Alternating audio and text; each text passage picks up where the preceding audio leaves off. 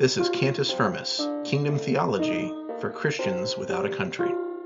V54 with the ego, yup. Big bad me, moving to the left. I'm seeing bang roll, but I never stop. Greetings, you are listening to Cantus Firmus. My name is Cody Cook, and my guest today is Matthew Ferris, the author of the book If One Uses It Lawfully The Law of Moses and the Christian Life. And uh, Matthew, the reason I- I'm excited to have you on here, I was- I'm glad I was able to find it on social media because I think I picked up your book just kind of on a lark. It was one of those things, uh, maybe it was on, I can't remember the publisher. Was it was it Wipf and Stock or was it Eerdmans or? It is Wipf and Stock, yeah. So I, I think they were doing like a sale at one time on Kindle, and it was like you know two two bucks or something like that. And I thought, oh, this sounds cool.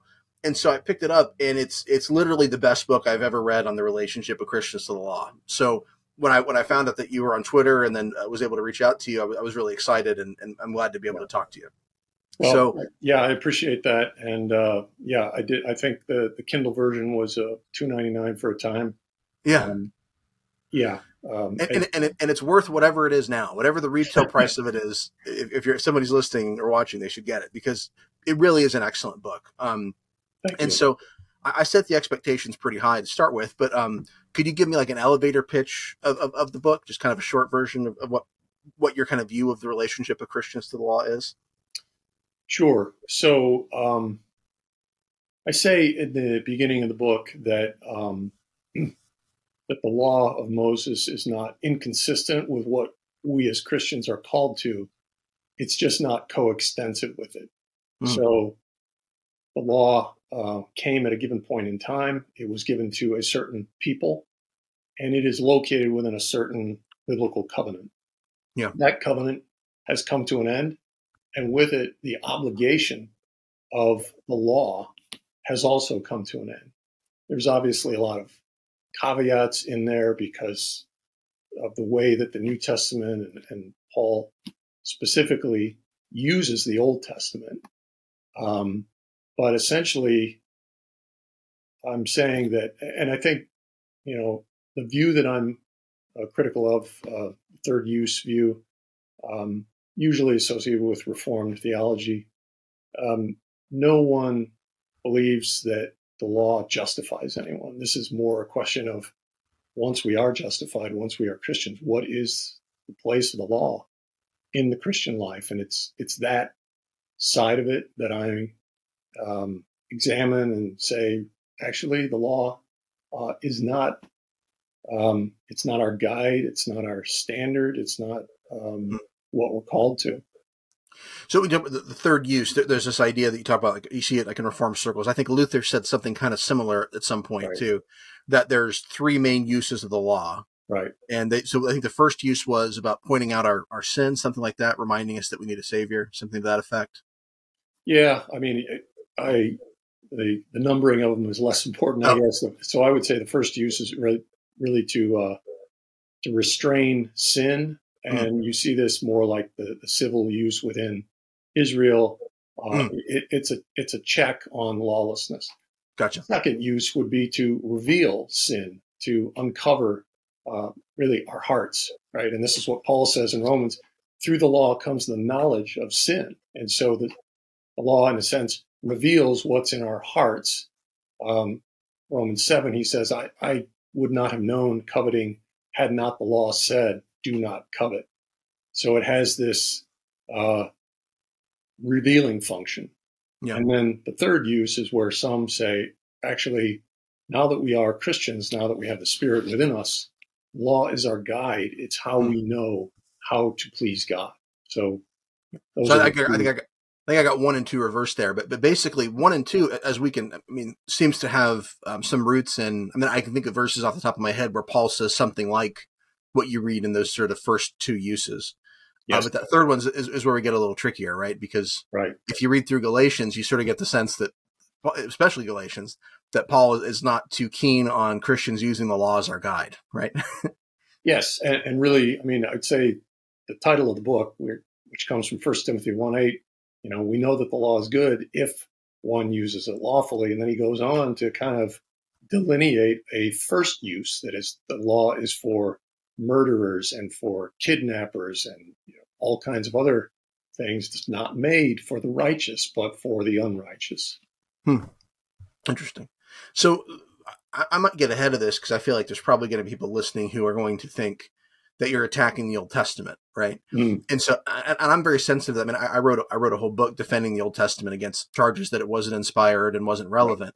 So, Right. so, but, um, but I don't think that's what you're saying. So, can you clarify why your argument that the Old Covenant law is not our standard is Yeah. different than saying the Old Testament is irrelevant and uninspired?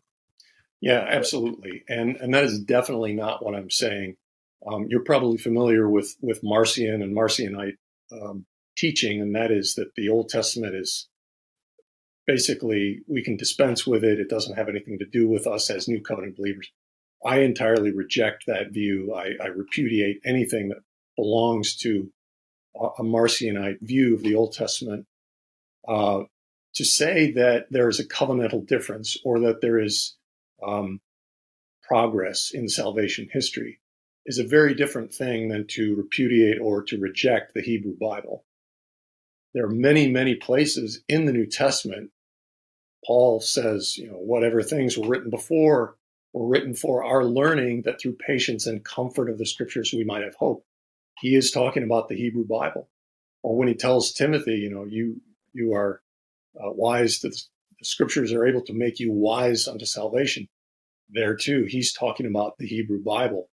Um, and, and there's so many places where the New Testament references the Old Testament. So my um, my view on the place of the law in the Christian life now is in no way uh, a demotion of the Hebrew Bible or of its authority, of its inspiration, of its of its value in the lives of Christians.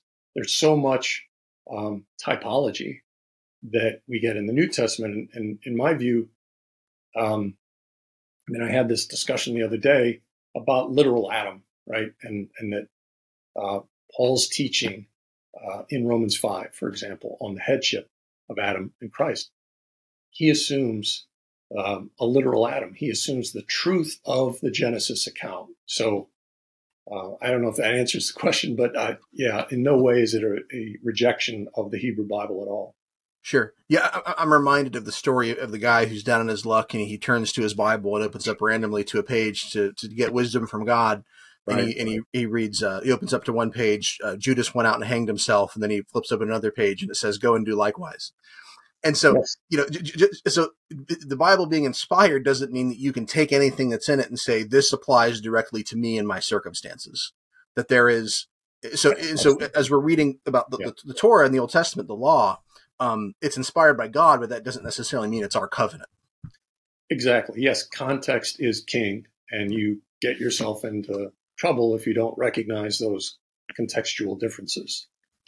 So, you know, it, I, I really liked the way that you, you, you kind of solved uh, your, sort of solution and the way you sort of balanced the texts. Um, because as you read the New Testament, there's a lot of positive things that are said about the law. Um, you know, it's, it's obviously, as you mentioned, it's sort of used to explain Jesus's mission. It's treated as sort of predictive, as prophetic, as sort of part of this unfolding story. Um, but at the same time, um, there's also this kind of language of it being like sort of being set aside, that it's passing away, that it's dead, Yeah. um, and that for for Christians to kind of just co-opt it and take it is actually kind of like a bad idea. Like, you know, it's you know, Yeah. Paul looks at people who do that kind of thing and says, you know, I wish they'd just emasculate themselves because of the trouble that they're causing. Um, and so that's that's a very strong statement. So yes. um, one way that I think that I've often heard people uh, speak of the sort of way we've devised to help us with this tension of the law is great, but also, you know, cut off your genitals, um, is um, this kind of threefold, talked about the threefold use, but the threefold division of the law. So the moral, civil, ceremonial, um, so that, you know, the moral start, the moral parts of the law still apply to us, but stuff about, you know, sacrifices and stuff like that, um, that doesn't apply to us. And then most people would also say the civil stuff doesn't as well, unless they're theonomists, which maybe we'll talk about a little bit later. Yeah. Um, so do you feel like that kind of threefold division, this part applies to us and these parts don't, does that help to get us anywhere as far as understanding how the, the apostles looked at the law? Um, I I recognize that is a theological category, but Yeah. I don't think it's a biblical category. because in the New Testament, when Paul chiefly speaks about the law, he doesn't speak about it with these qualifications. He simply says the law, right? The law brings wrath, or, um, you know, in any of his um, teaching on this, he only talks about the law. That's the single category he knows. It's obvious that you can look at the Old Testament law in in the Torah and say, well, this is this is dealing with civil life in Israel when they were in the land, or this is this is dealing with sacrifices. It's it's ceremonial law. But then it, it becomes difficult. For example, if you look at the holiness code in Leviticus 18 through 22, that isn't uh, the Ten Commandments, but there's an awful lot of things in there that you'd have to say these are moral issues. And so often people, when they say the moral law, they are referring to the Decalogue or the Ten Commandments. But you can't just excise that and say, well, this is the moral law because there's so many other things in the Mosaic law that, that are moral issues. And I think the other thing that that becomes difficult is um, the moral law. If you say we're so bound by the moral law, there is almost inevitably the understanding that while there may be obligation, there is not condemnation for the lawbreaker. And I would say, and this isn't just me, um, if you if you remove the consequence from it, then you're not really talking about law anymore. You're you're talking about suggestion. And so certainly uh, Christians are not condemned any longer. But along with that freedom from condemnation comes freedom from obligation. So the threefold use, uh, the three threefold category of law, it, it can it can sort of uh, divert us from what Paul and the other New Testament writers are really saying. I think it's Galatians 3 where he says, he quotes Deuteronomy 27 and says, you know, cursed is everyone who does not continue in all things that are written in the book of the law and do them. So there was, at least in Israel, uh, uh, an expectation that the law, uh, parts of it can't be set aside, parts of it can't be um, dispensed with. It's an all or nothing prospect.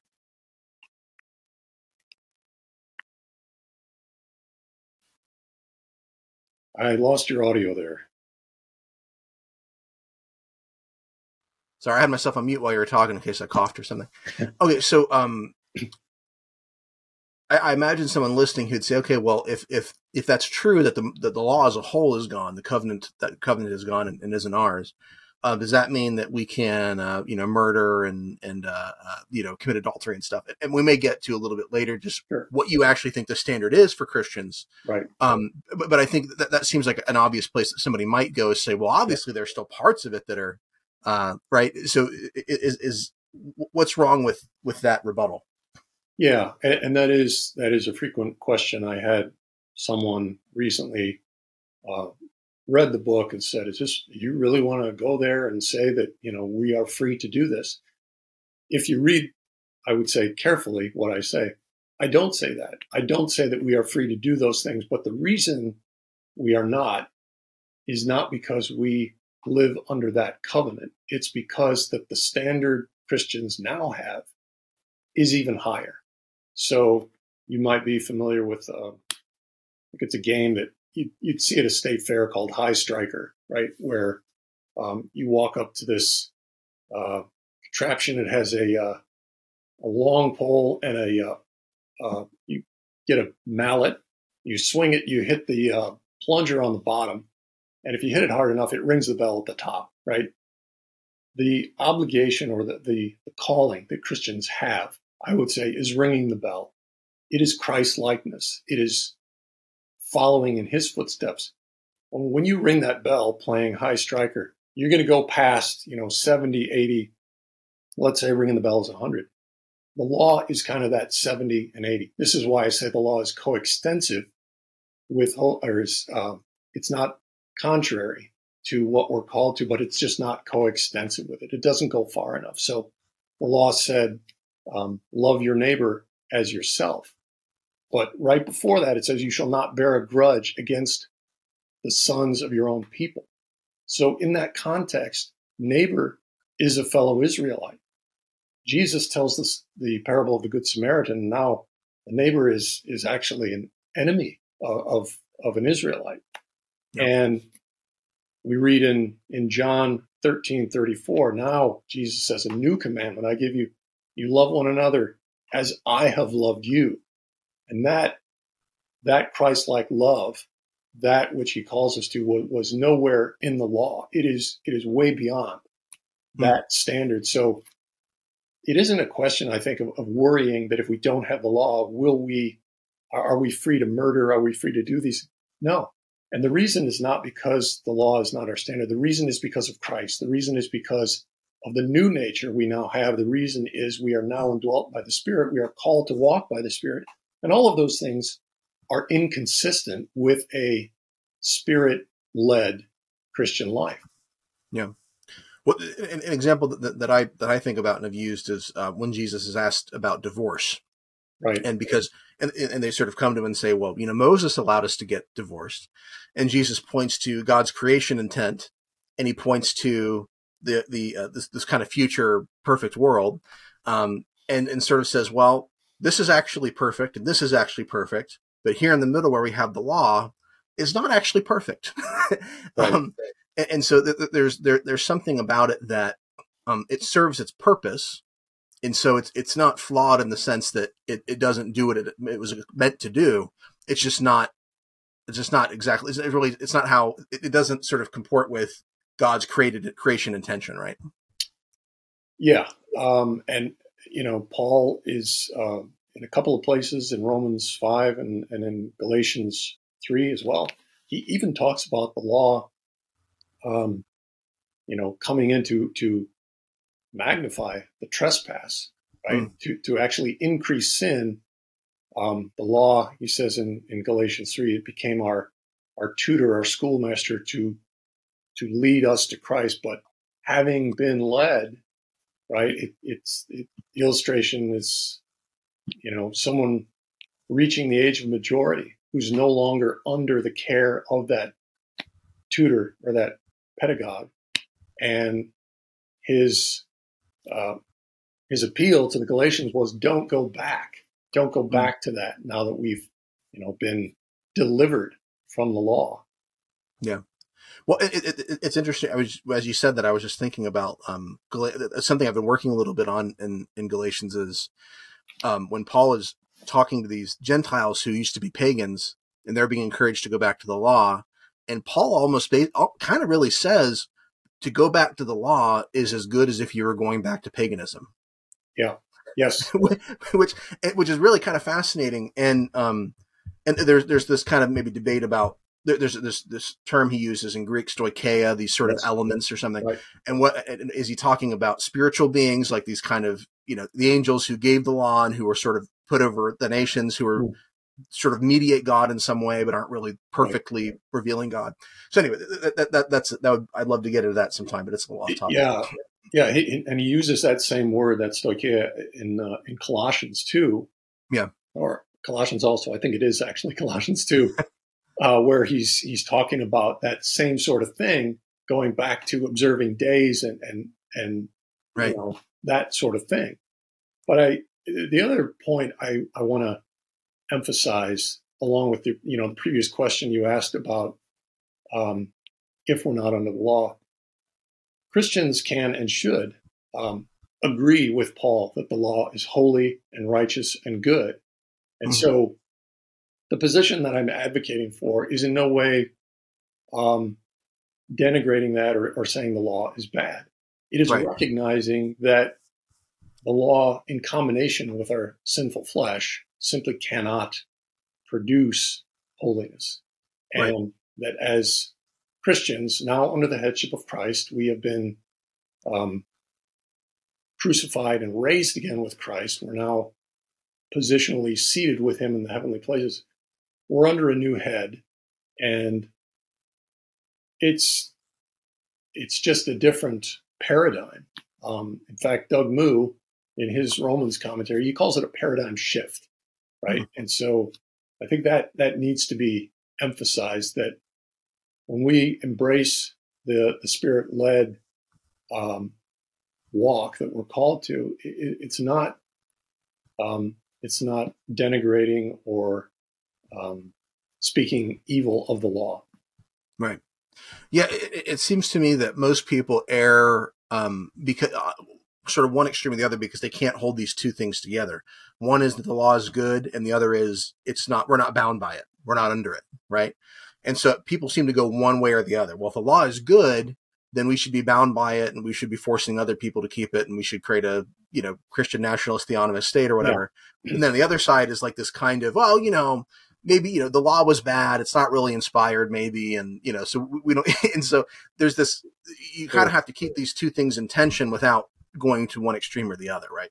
Yeah and i think i think the way to understand that is to affirm that yes the law is holy and righteous and good but because it belongs to a specific covenant and that covenant has come to an end we can say that we don't live uh, by that standard any longer. I, I've used this illustration before. It's like, let's say someone emigrates from Australia to the US. Um, on a daily basis, that person is probably not worried about whether they're abiding by Australian law. Now, mm-hmm. it's it's likely or probable that in a lot of ways, uh, U.S. law and Australian law are the same, right? And so he doesn't think about that because he's no longer a citizen there. He doesn't live there. And so the land where the law prevailed, in a sense, is a is a land where Christians don't no longer live. And so right. we it's not that we are well, we're certainly not trying to disobey the law, right. but it, it's it's just that we don't live there. And sure, it's not illegitimate. It, it, yes, yeah. yeah. So the place that we do live, we have a different standard now. Right. Good. So and and, and just to be clear, we talked about like the ceremonial, uh, civil, moral. The, the law as a whole is is is done away with. That includes the Ten Commandments. We can't just sort of pull the Ten Commandments out. I, I know some people who do that. I, I, I was saved in a Seventh Day Adventist church, and they really emphasize the Ten Commandments, part specifically right. Commandment right. Four. Um, yeah, and um, and, and I've heard a lot of theonomists kind of do this as well, and sort of Christian nationalists who sort of want to say, well, you know, yeah, maybe we can't. Let's at least agree that we should have the Ten Commandments. The Ten Commandments should be is sort of like um, almost like an encapsulation of natural law mm. that everybody should be held to legally, sure. right? Um, and so this distinction that you're making, we can't just pull, it also includes the Ten Commandments. We can't just pull the Ten Commandments out and say, well, this is still binding, but the rest of it isn't. Would that be correct? Yes, I would say so for a couple of reasons. First of all, I mean, what you say about natural law, I think is true. One can affirm that. But things like um, murder and theft, one could say people people know this innately. It's mm-hmm. much more difficult to say that all of mankind would innately know that working on Saturday is wrong, right. or even taking the Lord's name in vain when many, right. many people don't know his covenant yeah. name. So sure. there's some limits there to, to natural law. But the other reason, and this gets to the what we were talking about before, to say that, you know, surely we can agree that the Ten Commandments are abiding, is to assign to the law a transcovenantal purpose, right? It's to take it out of that soil of the Sinai covenant and say, this applies for all time and for all people. And in Second Corinthians 3, I think what Paul says there makes that a very difficult case to make because right. it's clear he's talking about the Ten Commandments. He talks about what is engraved on stone, right. calls it a ministry of death and condemnation, says it is passing away, and that what remains, the ministry of the Spirit, has a far exceeding glory. So yeah. That and as well, you know, again in, in Romans 7, uh, he uses the 10th commandment as his example of, you know, this is what actually aroused sin in me. So I think it's a very hard case to make for those Right. reasons. Yeah, yeah. I would also add to the sort of things in the Ten Commandments that aren't so universal. Um, I'd like to think that the commandment to not covet my neighbor's slaves um, shouldn't have a, a universal and binding application for me Yes. today, because that would imply that we should have slaves. It's also not true, uh, as it says in Exodus, that I, as a Gentile, was brought out of the land of Egypt, uh, which is also I'm the Lord your God who brought you out of the land of Egypt, right? That's Right. part of the Yeah, and you mentioned, you know, the fourth commandment. That's that's kind of a good test case because in one sense I can make a case that the fourth commandment is is among the most important, right? Because Exodus 31, God delineates how um, you know, he's given it to the people of Israel and he says, above all, you shall keep my Sabbaths, right? So very important. Comes with a death penalty for those who break it. Right? Um, I have yet to encounter a church that, you know, takes it with that degree of strictness. right. Usually, what happens is people say, "Well, um, you know, we gather on Sunday, and that's how we are quote keeping the Sabbath." You, I would say, you unlawful use of the law. You can't Right. do that. You can't change the day when God was very specific. And even Right. those who want to say, "Well," the Sabbath doesn't go back to Sinai. It actually goes back to creation when God Right. rested on the seventh day. Well, that was the seventh day, not the first day. And Yeah. I, I say in the book, absolutely God rested on the seventh day, but he didn't give Adam any command that he should rest on the seventh day. Yeah. Well, yeah, it- my, and my uh, my Seven Day Adventist friends would say, well, the fourth commandment's the one that says remember, because the, the God knew that we'd forget what day it was and try to change it. um, yeah, you're right. Yeah, so if, if you're if you're going to say that the law is binding and specifically so binding that that you know it's reasonable to to have you know penalties for it, um, then yeah, you can't just go around changing it. So. Um, w- w- one thing that I like that you do, because I'd imagine somebody listening might sort of think, okay, well, if it's not my law, what do I do with it? And I like what you, um, the distinction that you make that um, you write about how Paul doesn't cite the law of Moses as this kind of permanent and binding instruction, but as wisdom. Um, Right. And so, what's the difference between the two? Sure. So, and, and a lot of that um, idea about the law as wisdom or the law as prophecy comes from uh, Brian Rosner's book, Paul and the Law, Keeping the Commandments of God. Um, that's a book in the uh, New Studies in Biblical Theology series uh, from IVP, if you're familiar with that. Um, I would say that that book is one of the best books on this topic, um, as well as mine. um, but Rosner is very clear in talking about the way Paul sort of reappropriates the law. It's no longer commandment. It's no longer a legal uh, requirement, but he he uses it for wisdom. One example might be when he cites, "You shall not muzzle an ox when it's treading out the grain," um, but he applies it for you know uh, financial support of of gospel workers, right? So there's an example. Um, and even when he seems to cite some of the law as, and someone would say, well, there you go, it, you know, we're, we're bound by it. Um, Ephesians 5, where he says, children, obey your parents in the Lord, for this is right. He gives his own apostolic instruction first, and then he cites the fifth commandment, basically to say, this is consistent with what you would read in the law. And I, I argue as well that, that one of the chief, perhaps the chief um, meanings behind honor your father and mother was actually financial support, right? And you get that in, in the interaction between Jesus and the Pharisees in Mark 7, right? When he sort of castigates them for basically being greedy and not supporting their parents. And so Paul sort of reframes that and says, Children, obey your parents in the Lord. Um, that's another use of where Paul reappropriates the law.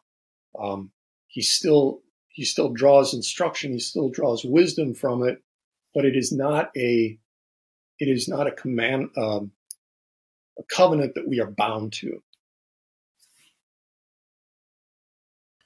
Good. So, th- does that include Jews as well? Because I've heard some people say, well, the law was still binding for Jews, but just it's not for Gentiles. Right. Yeah. Um, I I think it does include Jews um, because I mean I think I hope it was clear in the book that I I see a distinction that Scripture makes between Israel and the church. And while some say, well, the church is simply the continuation of Israel or the new Israel, I think based on what Paul says in Ephesians 2 and 3, it's not quite that simple. He talks about the church as a mystery that had not been revealed, now revealed. And in Galatians, he talks about really ethnicity not being a, a mark of distinction.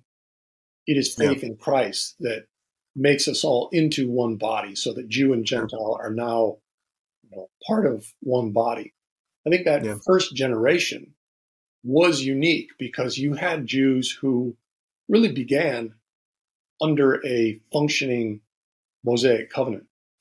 Jesus arrives on the scene, he uh, conducts his ministry, he dies, he's raised again.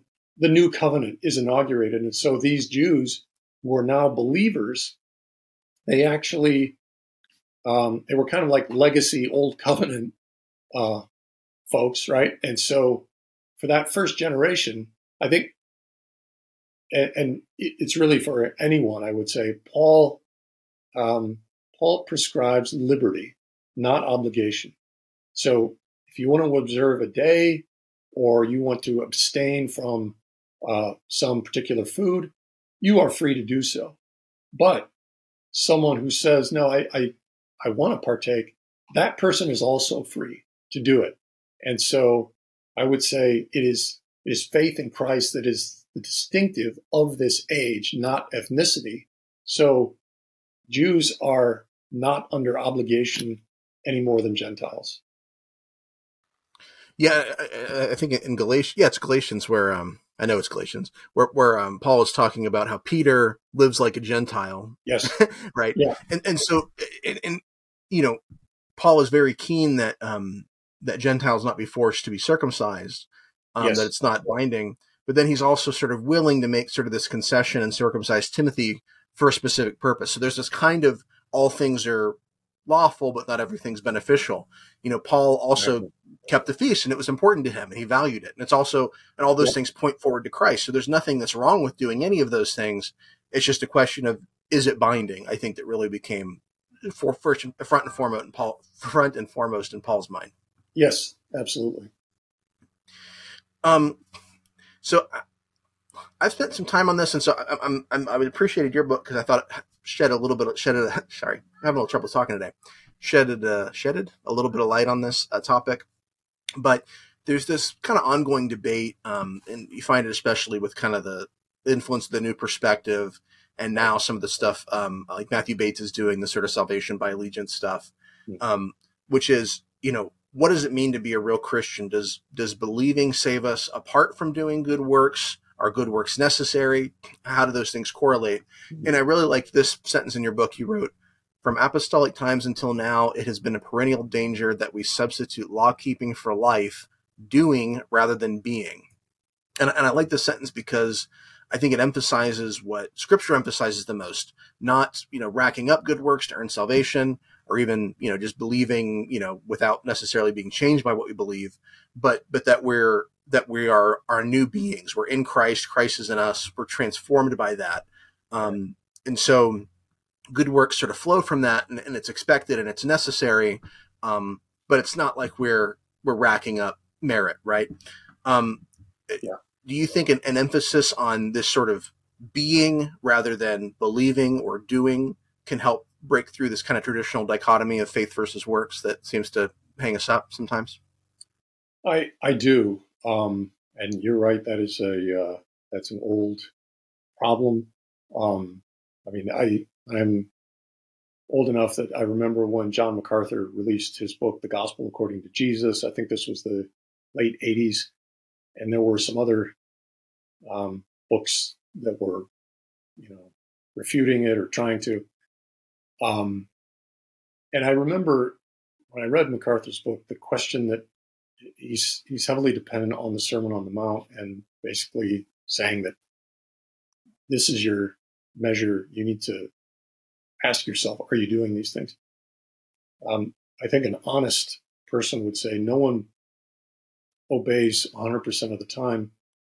The question that, that MacArthur's book raised but never answered was what percentage would my obedience fall below before my salvation comes into question? Right? And I think the way I express this, uh, and this is not unique with me, but the difference between standing and state or position and condition. My standing as a Christian is dependent on and rests on the finished work of Christ. And it doesn't change. It's unassailable. It is unalterable. My state may indeed change from day to day. I may have a good day. I may have a day spiritually, right? If I make my assurance dependent on my state, I've I've reversed this. I've I've gotten it backwards. My assurance must rest on my position, my standing, and not on my condition or my state. Now, I ought to uh, have a position or have a condition rather that closely matches my position. I ought to be trying to become more Christ like all the time. That my condition does get closer and closer to my position. But to whatever extent I may uh, be able to do that, or to what extent I may fail to do that, it does not jeopardize my position in Christ because that, again, rests on the finished work of Christ, not on my performance. Um, so wor- works in the Christian life, good works we read about, but you know, for the purpose of the book, good works in the New Testament are never associated with the law or with keeping the law. So that's another sort of important distinction I think that, that Paul makes in Right. his teaching about the law. Yeah, yeah. Galatians is uh, always conf- confused me because he sort of spends, you know, four or five chapters railing against the law and, and, and seemingly against this idea of sort of meritorious works. Yeah. And then he sort of ends by telling them how they should behave. and, um, yeah And that's And so- know, that's another, I guess, when you talk about being and doing, the illustration I've used is, is you know, as as parents, we generally don't tell our kids, you know, if you behave, if you do what I'm telling you to do, maybe one day you'll become part of this family. Mm. We don't do that. We we tell our kids what to do because they already are in the family. It's more Right. or less saying, you are part of this family. Now act like it. Reflect what this family is all about. And I think that's what a lot of the New Testament uh, imperatives are telling us. This is who you are in Christ. This is what being a son of God means. Behave this way. Right. So uh, I, I'd mentioned the you know the new perspective earlier, which which for those who are unfamiliar, it's this kind of idea. So Luther kind of brought this idea that what Paul is chiefly concerned about when he talk when he criticizes the law is this idea of being saved by works, any works, right? That um, that there's this distinction between being saved by faith, which basically just means sort of assent alone, versus um, being saved by faith and works. And what the new perspective sort of came in and did, and and just maybe to simplify it, is they sort of said, well, that's actually not really Paul's concern. Paul's concern is specific kinds of works um, of the law that sort of end up dividing Jew and Gentile, and so things like circumcision and keeping the feasts and the Sabbath and uh, clean and unclean food laws, thing, things that sort of become a means of separation. Um, and um, so, so then of course they have to sort of kind of go back around the other way and sort of backfill to sort of figure out okay well now does that mean that we're saying uh, that we are saved by works and merit? And they say well no that's not what we're saying but then they have to kind of find another way to get to kind of get there.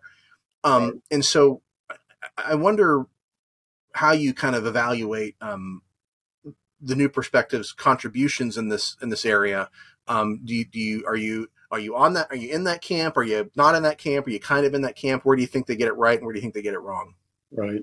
Um, I would say I'm not in that camp, and my my reading on that hasn't been uh, perhaps as extensive as in other areas, but Um, the book that um, I think, and this isn't just my opinion, um, I recall D.A. Carson saying that the best book to understand what the new perspective is all about is Stephen Westerholm's book, uh, Perspectives New and Old, right? Hmm. Lutheran Paul and his critics. Um, I think what the new perspective chiefly is dealing with is, justification. It's getting into the covenant and, and what was Paul saying about how that is done.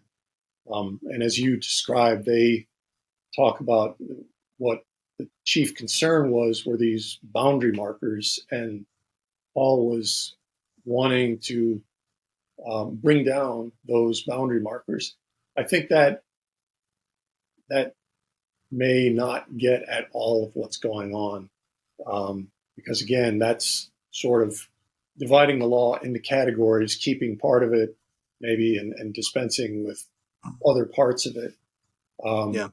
But also that, um, and again, this is maybe where I'm not as well read on the new perspective as I should be, but I think in that it deals mostly with justification and not sanctification, I would say it's it's not necessarily um, you know germane to what I was trying to shoot for in the book. Uh, maybe maybe an advocate of the new perspective. Um, I mean, I have I have friends that that are more sympathetic with the new perspective and that you know go along um, with some of those ideas that you you mentioned, like you know salvation by allegiance and things like that. Yeah, it's it's it's it's a lot of really interesting stuff. I mean, I, I, I personally feel that they've brought some sort of a corrective in one sense. I think we've kind of we missed the ethnic division stuff in a lot of ways because we wanted to focus on one thing. Mm. Um, but I'm not entirely persuaded. Um, I feel like the salvation by allegiance stuff gets closer somehow, but I'm still not completely there. Um, anyway, ju- ju- just curious what you thought.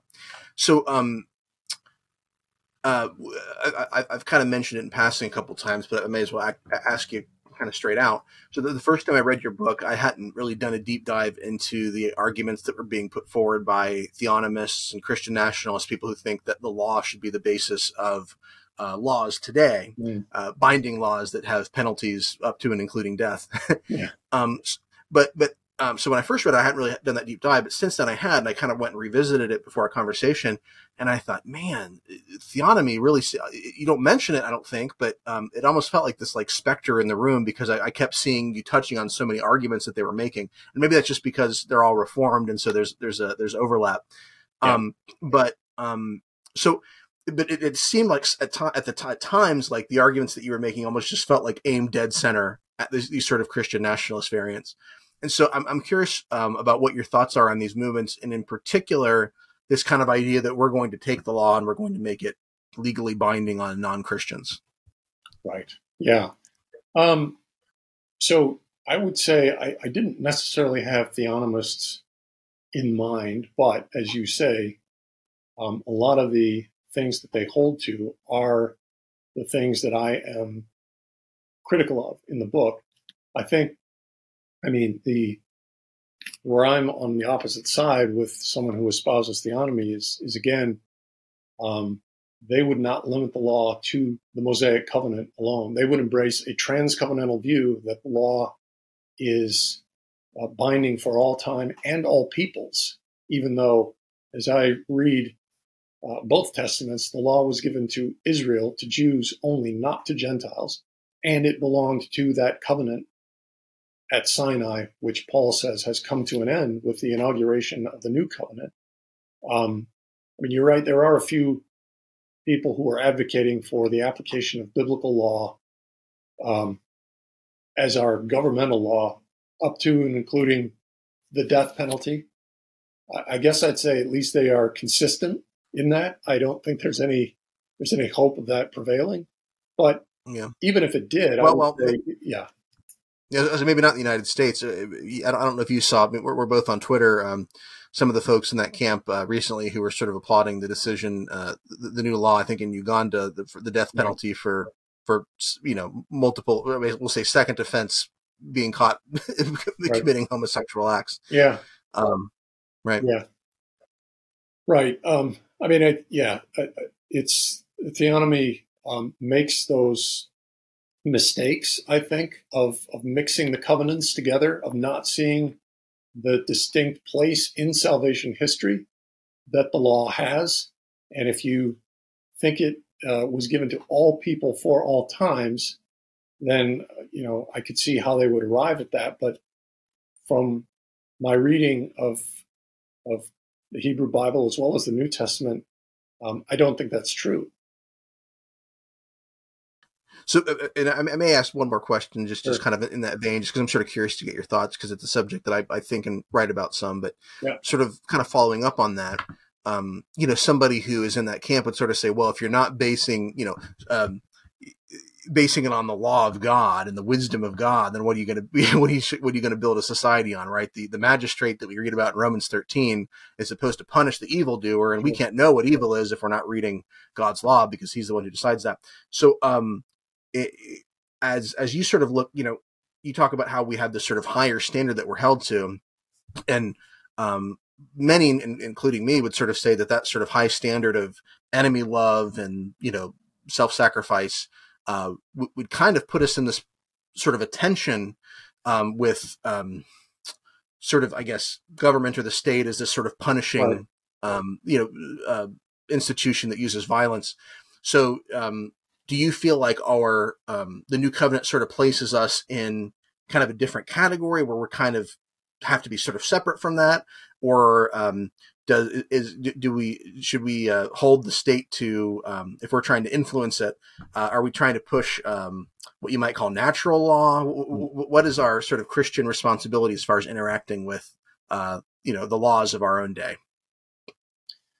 Yeah, I, I would say that um, the illustration, if you compare what um, the parable of the tares in, in Matthew 13, right, where there's um, wheat and the tares together, and the question is, do you want us to go and pull up the tares? And the answer is no. Wait until the end of the age. When you come to First Corinthians, however, and and there's an issue there in that church, um, Paul says, put the wicked man out from among you. So there's there's a different way of dealing with sin in the church right. versus in the world. And he also talks about in the section on lawsuits there, what what have I to do with judging the world, right? God will judge them. so I think if you extend um, the what the church is called to uh, sort of outside the church, right? Elders of a local church don't have authority, um, you know, in, in the civil realm. And so, again, that sort of confusion is where theonomy goes. That isn't to say that we have no standard or we have no morality. Um, there is instruction. There is uh, doing what you know. We're we're to be concerned for what is right in the sight of all men, right? And so there is a standard of right and wrong that I would say goes back to that natural law uh, basis, and that Christians can embrace and uphold uh, without going as far as theonomists want to go. So, so, so if I'm hearing you, I'm kind of I'm sort of imagining in my head here this kind of thing where you know uh, you have natural law, which we all sort of have access to. And then sort of higher up, you have the Christian imperatives, right? Things that we're supposed to be held to that we can't necessarily expect everybody right. to be held to who isn't a Christian. And then somewhere over here, we have the law of Moses because it's almost like a different thing. You know, it's not really naturally, that's not really derived from natural law. It's supernatural revelation, but it's also not our covenant. So it doesn't really fit really in that continuum exactly. Exactly. Um, yes. And I would say on that, point, and this this once again gets to this idea of the law being transcovenantal, because Paul, I think it's Galatians three, talks about the law uh, coming in 430 years after the promise, right? And he makes this comparison, and elsewhere he says, you know, sin was in the world before the law was given. In other words, you can have sin without having um, a revealed law. Um, You know, the, the law of Moses was not around when God judged the pre-flood world for their wickedness. The law of God was was not around when Enoch it says walked with God, pleased God. So you can you can have right and wrong without the Mosaic law. Um, again, that's natural law speaks to that question. Yeah. Mosaic law, you know, as a um, I want to say artifact, but that makes it sound like uh, that it's you know something bad. It is it is a feature, let's put it that way, of the Mosaic covenant. The church is no longer the church is not part of that covenant, and so for that reason, you know, we can use it as wisdom. Um, we see it, it used as prophecy, but it is not legal code for us. Yeah. Yeah, I was. I suspect you would agree with the theonomists in the insofar as we would say morality derives from God. That doesn't necessarily mean he has to write it down for us to, Yes. know, for us to know what it is. Yes, Right. yes, for sure. Well, um, I've kept you for about almost an hour here. Um, so uh, maybe we'll, we'll wrap it up. Um, so when speaking with Matthew Ferris, he's the author of the book "If One Uses It Lawfully: The Law of Moses in the Christian Life." Highly recommend it. Uh, whether it's on sale for two ninety nine on Kindle or, or or whether you got to have to buy it used for fifty bucks, it's worth reading it. Um, so uh, where can people find out more about you, Matt? Uh, I've got gentlemantheologian.com is where you blog and write. Is that correct? Yes, yeah, that's correct. Um, I'm probably most active on Twitter. Uh, Pharismatic is my handle out there. Um, so yeah, really appreciate the time and the conversation today, Cody. It was it was great uh, spending the time talking about this. Yeah, thank you so much for making time. I I really, I really appreciate it. And like I said, I, very sincerely, it was a wonderful book. It was really excellent, and um, I, I've, I've, like I said, read it twice and, and appreciated it both times. It, it's helped me clarify some Thanks. things um, Thanks. that I was kind of moving in that direction, but just having you kind of put it all together was really helpful. Great, So thank, thank you. you.